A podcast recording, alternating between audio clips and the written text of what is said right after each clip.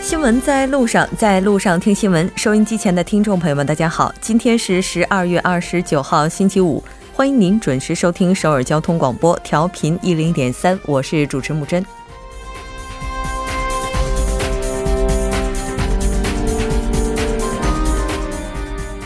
零一七年，虚拟货币在中国短短几个月内经历了从夏到冬，主要的虚拟货币交易平台基本都已经公布了退出交易。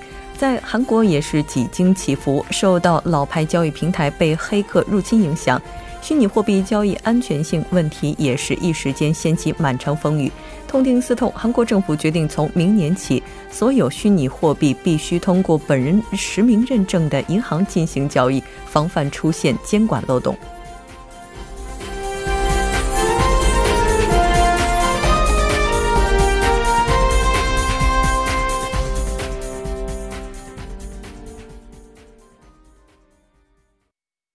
好的，接下来来关注一下今天的要闻新闻。在韩国，韩国政府实施特赦，六千四百四十四人获赦，不含涉府政经人士。韩国第二大在野党国民之党欲与政党合并进行全体投票。听首尔板块，今天我们特别邀请到了首尔市外国人居民代表者大会的段嘉玉委员，和我们一起分享首尔市的故事。新闻在中国，习近平会见出席中日执政党交流机制第七次会议的日方代表。中国财政部表示，截至十一月末，全国地方政府债务余额为十六万五千九百四十四亿元。走进世界，前世界足球先生维阿当选利比里亚总统。安倍首相表示暂缓参加平昌冬奥会的行程，称因慰安妇合议的变动而时机欠佳。今天的百味茶座依然和嘉宾一起聊世间百态、人间百味。那今天我们请到的嘉宾是全韩学联会长阿古达木。从每周一到周五晚六点至八点，了解最新动态，锁定调频一零点三新闻在路上。稍后是广告时间，广告过后马上回来。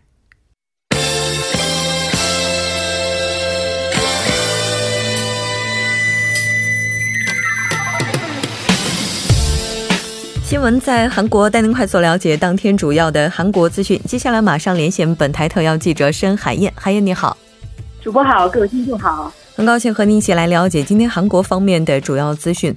那今天呢，我们也了解到文政府在上任之后第一次实行了特别赦免，来看一下相关的人群到底有哪些。嗯，好的呢，韩国政府呢今天实施了特别赦免，一共呢有六千四百四十四人呢是获得了特赦。那这也是文在寅政府成立以来实施的第一次特别赦免，呃，主要呢是照顾弱势群体，但是呢也不包括这个涉府的政经人士。那这次呢，政府还针对交通违章者呢采取了减免处罚的措施。那包括上述提到的这个特别赦免的对象在内呢，一共是有一百六十五万人受贿。呃，在这个政治人士中呢，唯有前国会议员郑凤珠呢获得了赦免。呃，郑凤珠呢涉嫌在二零零七年大选前呢质疑时任这个执政党大国家党的这个总统候选人李明博，呃，实际拥有被控被这个指控操控股价的投资咨询公司 B B K。那此举呢，因为违反了选举法，被判有期徒刑一年，而且这个选举权呢也被这个剥夺至二零零二二零二二年。那这次获得特赦后呢，郑凤珠可以重启他的政治活动。主播，嗯，是的。文在寅呢，曾经在大学期大选期间的时候承诺，为了推进社会改革，可能这个绝不会免除对犯有贿赂、贪污、渎职等等这些腐败罪行囚犯的刑罚。那在这一批赦免名单当中，我们了解到还包括了龙山惨案的涉案人员，是这样吗？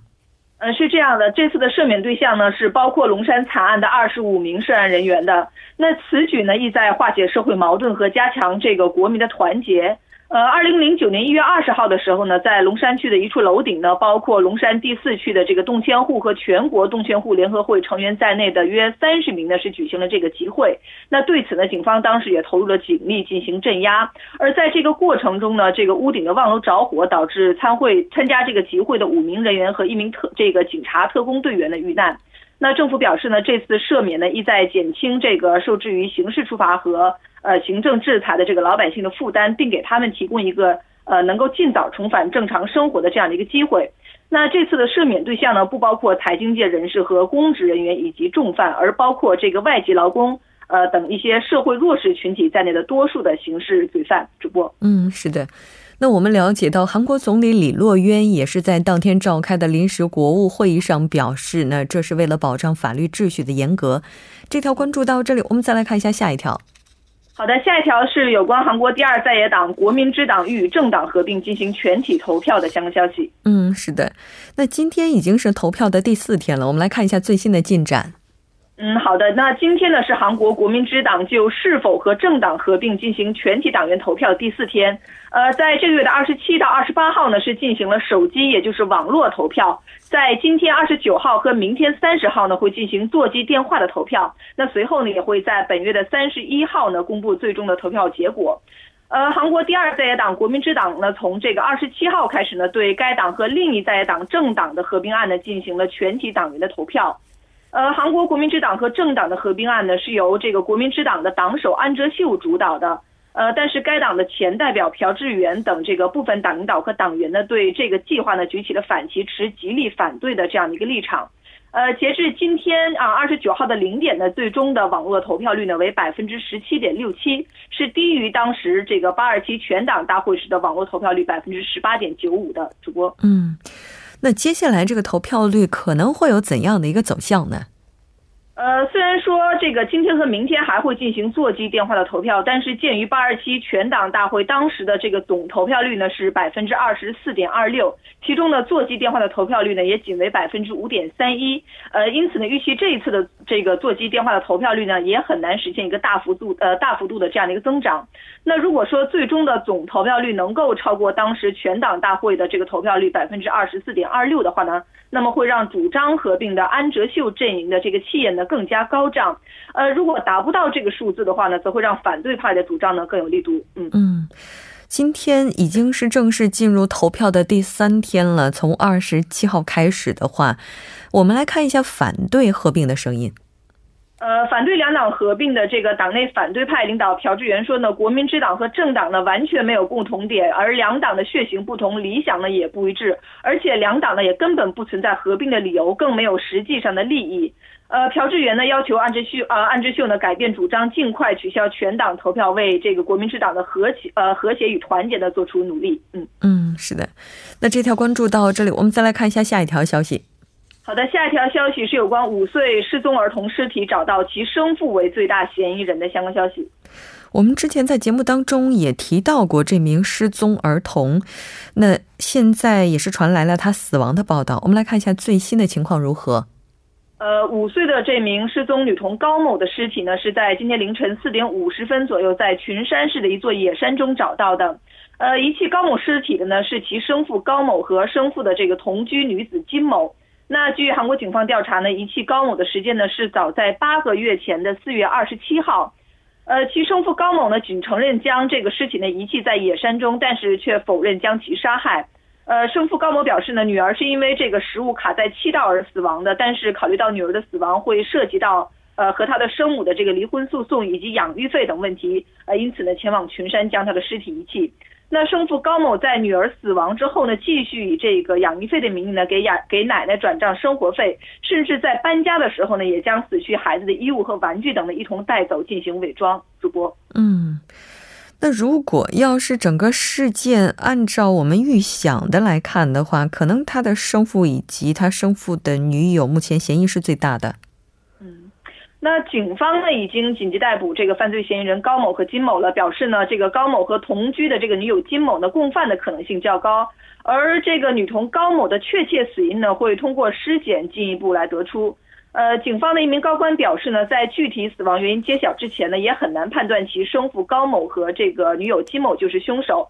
呃，但是从这个尸体的外观上来看呢，有遗弃致死，甚至是虐待致死的这样的一个可能性。嗯嗯，无论如何，如果真的是目前判断的这样遗弃致死或者虐待致死的话，这可能对于公众来讲也是一次欺骗了。我们再来看一下下一条消息。呃，下一条消息是有关韩国十二月份 CPI 同比上涨百分之一点五的相关消息。嗯，具体关注一下韩国统计局发布的 CPI 涨幅报告。呃，好的。那韩国统计厅今天发布的消费者动呃这个物价动向显示呢，韩国十二月份的居民消费价格指数，也就是 CPI 呢，同比上涨了百分之一点五。那涨幅呢，在十一月创年中新低后呢，仅隔一个月再次反弹。呃，CPI 的这个涨幅呢，今年八月份和九月份呢都超过了百分之二，分别为百分之二点六和百分之二点一。但是到了十月份呢，又回落到了百分之一点八。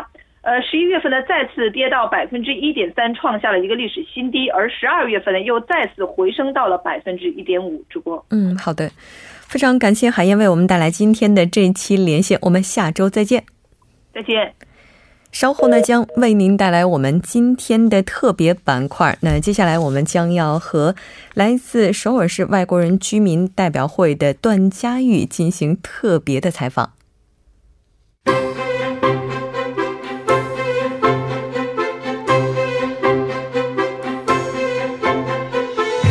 新闻在路上，在路上听新闻。您的点赞，您的回馈，是对我们最大的鼓励与支持。参与节目，您可以发送短信到井号幺零幺三，每条短信会收取您五十韩元的通信费用。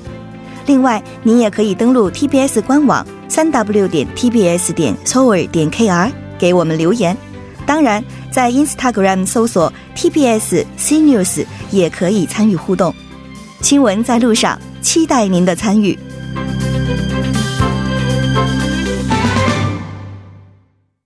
好的，欢迎回来。接下来马上为您带来我们今天的听首尔。今天是二零一七年我们听首尔的最后一期节目了。那在这一年里，我们也是跟大家介绍了很多和首尔市相关的信息。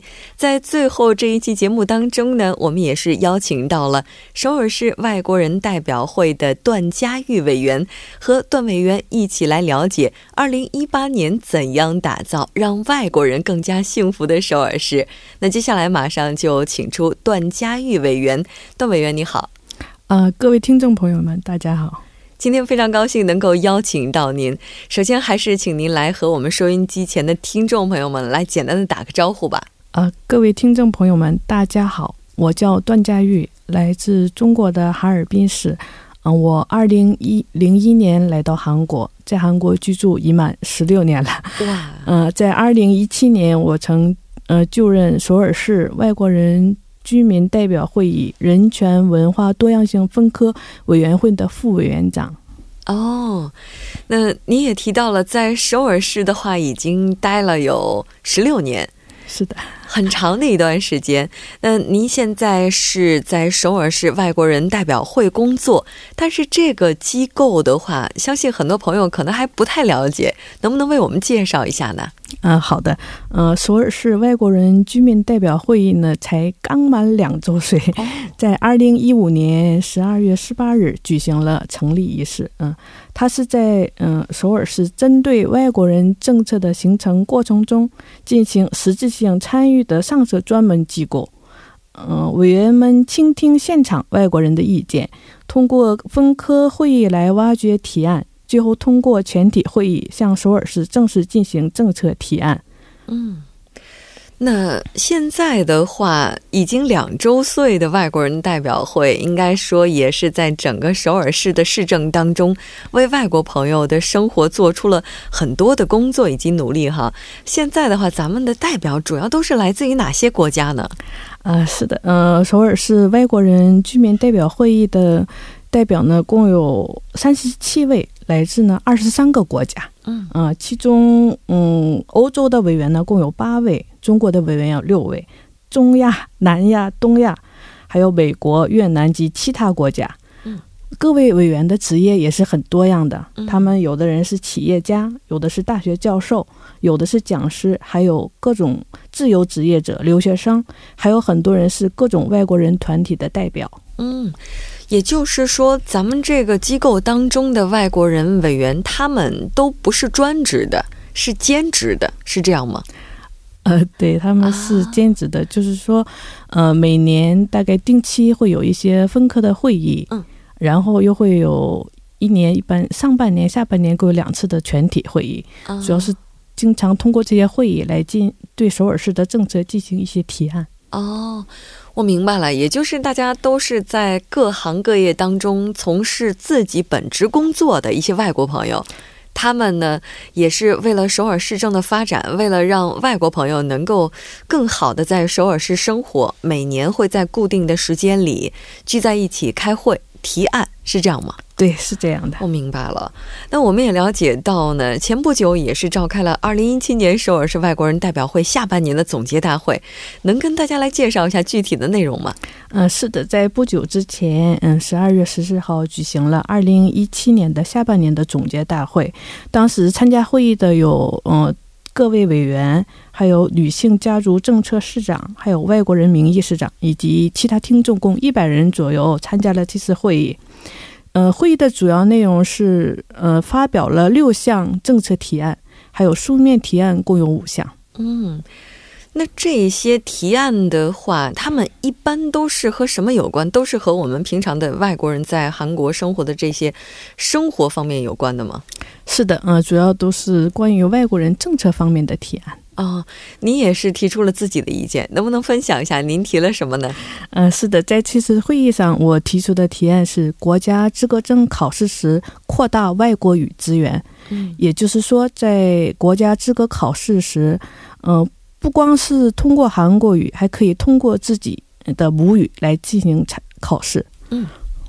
这个我记得在节目当中的话，我们也提到过，但其实并不容易，因为毕竟在韩国工作、学习、生活的话，然后完全使用母语，其实有一定的困难。但如果能够扩大用外语来进行考试的比例的话，对于外国人的就业来讲，也是一件好的事情。那除了您提的这个意见之外，其他的代表们他们都提了什么样的意见呢？呃，除了我提出这个意见之外呢，他们。呃，别的代表们提出了关于嗯孩子们的安全、大韩民国，还有多文化家庭资源中心登录系统改善，还有扩大访问同居滞留资格对象等提议。嗯，也就是说，和签证有关的，和生活有关的。然后，哎，有没有比如说，现在我们都说这个就业岗位，韩国的话，比如说文总统他非常强调就业岗位这个问题，在代表提案当中有没有反映出来这一点呢？呃，在代表们也提到了关于就业资源方面的问题，但是在这次全体会议上，因为没有准备准备的呃不是很充分，所以大概在明年可能会有具体的提议出来。嗯，是的，没错，因为毕竟提高就业率的话，那在韩的外国朋友们也应该是一同的，因为毕竟的话，这个外国人在韩国的就业情况也直接关系到他们的稳定性，是吧？回顾二零一七年的话，首尔市外国人居民代表会，您觉得最大的收获应该是什么呢？因为在二零一六年，嗯，首尔市外国人居民代表会议呢，共提出了将近三十项的提案。嗯。其中大部分啊，现在在首尔市的政策上已经得到了一定的反应，而且有其中两项，比如说，呃，移民女性子女的母国语教育，还有外国人女性安心回家童子军政策正在实施，我觉得这是很大的一个成就。嗯。这个移民女性就是对他们的子女进行就是妈妈这边母语的教育，妈妈国家的语言的教育啊。这个的话，我们在节目当中也会经常的介绍一些相关的课程。这个应该都是属于咱们提议案之后政府反映的一部分了。呃，在提案之前也在部分进行当中，但是嗯，提案之后呢，在逐渐的在扩大啊，也就是说它这个范围更大了。是的，那二零一七年的首尔是在您的眼中，它是不是变得更加适合外国人居住了呢？呃，在一定程度上，因为通过各种媒体，呃，已经很多人已经非常关心在首尔市生活的外国人。嗯，但是在具体实际的生活上面，嗯，改善呢虽然有一部分，但是还不是非常的明显，嗯，以后呢还是需要哦逐步的进行改善啊，也就是说还是有上升空间的。是的，这个上升空间就留到了二零一八年，是吧？那二零一八年的时候，首尔市为了生活在首尔市的外国朋友呢，也是提供了很多的便利政策，提供好的生活空间。当然有这样的想法哈。那在您看来，还需要在哪些方面做出更多努力呢？哦，我觉得，嗯，因为很多人现在对。呃，首尔市的外国人居民代表大会呢，并不是很了解。对，我觉得首尔市呢，在这方面需要更多的进行宣传。嗯，需要有更多的外国人来，嗯，参加到这个项，呃，项目里面。然后他们在生活中实际上遇到的不便，能够通过这个窗窗口来提出来。嗯。然后我们来把这个意见积极的反映到首尔市来。嗯。也就是说，二零一八年如果想让我们生活的空间更加美好，还是需要大声的说出自己心里的想法。是的，因为只有当我们说出来之后，才有可能被反映到政策当中。那也希望更多的人能够了解首尔市的外国人代表会哈。那外国人在这个当中，我们应该进行的努力就只有发出声音吗？呃，我觉得像我这样的呃委员们，应该更具拥有使命感。嗯更永远直勇敢直前的去努力，然后在现在在现场的各位嗯外国人呢，当他们生活中遇到的呃不便的时候，不要轻易的就忽略过忽略过去，而是要积极的想到，这不是不只是我一个人的不便，而可很可能会是所有外国人的不便事项。那样他可以通过我们把这个事项提出来。这样，我们也会积极的去跟首尔市来反映。嗯，这应该是全方位的了。作为委员的话，应该具有使命感；作为外国朋友的话，遇到困难不应该认为这是我的个案，可能其他人也会碰到，应该要说出来。对于首尔市政府的话呢，应该要认真的去考虑这些议案。这真的是三位一体的。那在这里的话，您有没有想要给就是收音机前的外国朋友一些建议呢？呃，因为我毕竟在韩国生活了这么多年，嗯，给我的感觉是，嗯，很多外国朋友呢，在，呃，既然来到了韩国，那么为为了能更好的生活，那一定要不断的深造自己，对，嗯，增强自己的力量，然后很多事情都要通过自力更生，这样才能更好的生活。很多外国朋友呢，不要过分的依赖，比如说，嗯，先先辈们，或者是，呃，依。依靠更多的依靠政府机关，而是应该通过自己的力量来创造自己的生活。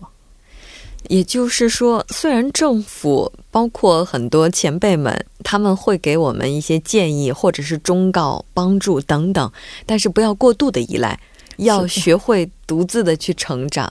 去面对这些困难，是的。其实说起来很容易，但做起来应该是很难的。您是不是也有一些话想要给那些目前非常困难的朋友的呢？呃，虽然在韩国生活可能会遇到一定的困难，但是既然选择了呃在韩国生活，那就要全力以赴。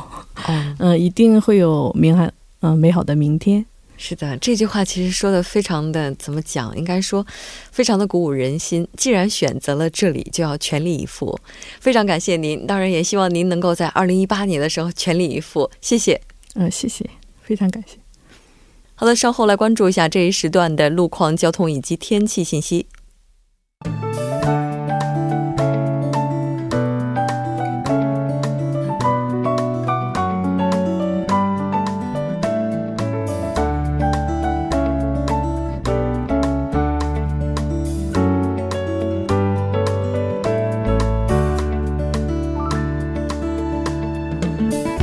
大家晚上好，今天是星期五，这里是由程琛为大家带来这一时段的路况及天气信息。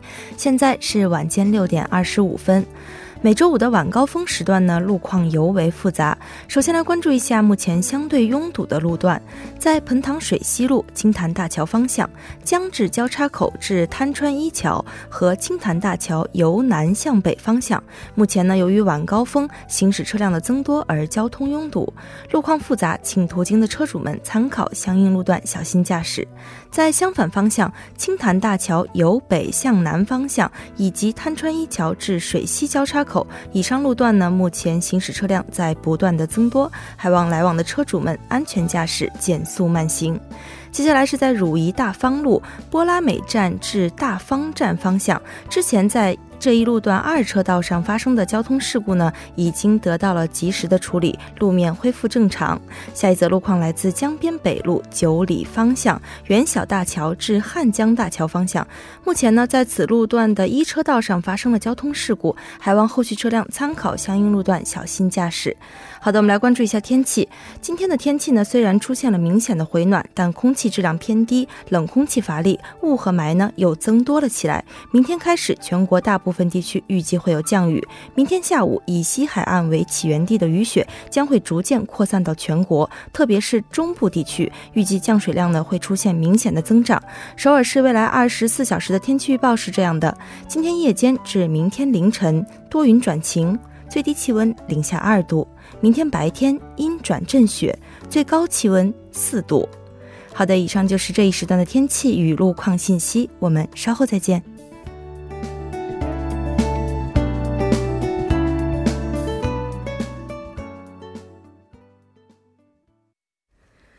那欢迎回来。刚才在听首尔栏目当中，我们也是和首尔市外国人居民代表者大会的段佳玉一起分享了他的首尔故事。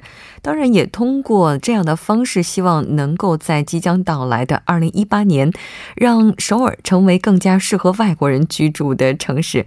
那当然，我们新闻在路上栏目组也会一直在路上。其实到了今天的话，应该说二零一七年也只剩下两天的时间了。我们在做个人总结的时候，不妨也去想一想，在这座城市当中，我们做了一些什么？我们为这座城市做了什么？又或者，我们希望这座城市可以为我们去做一些什么？发出声音，这样我们的二零一八年就会变得更加美好。那到这里，今天的第一部节目就是这些了。稍后第二部节目当中再见。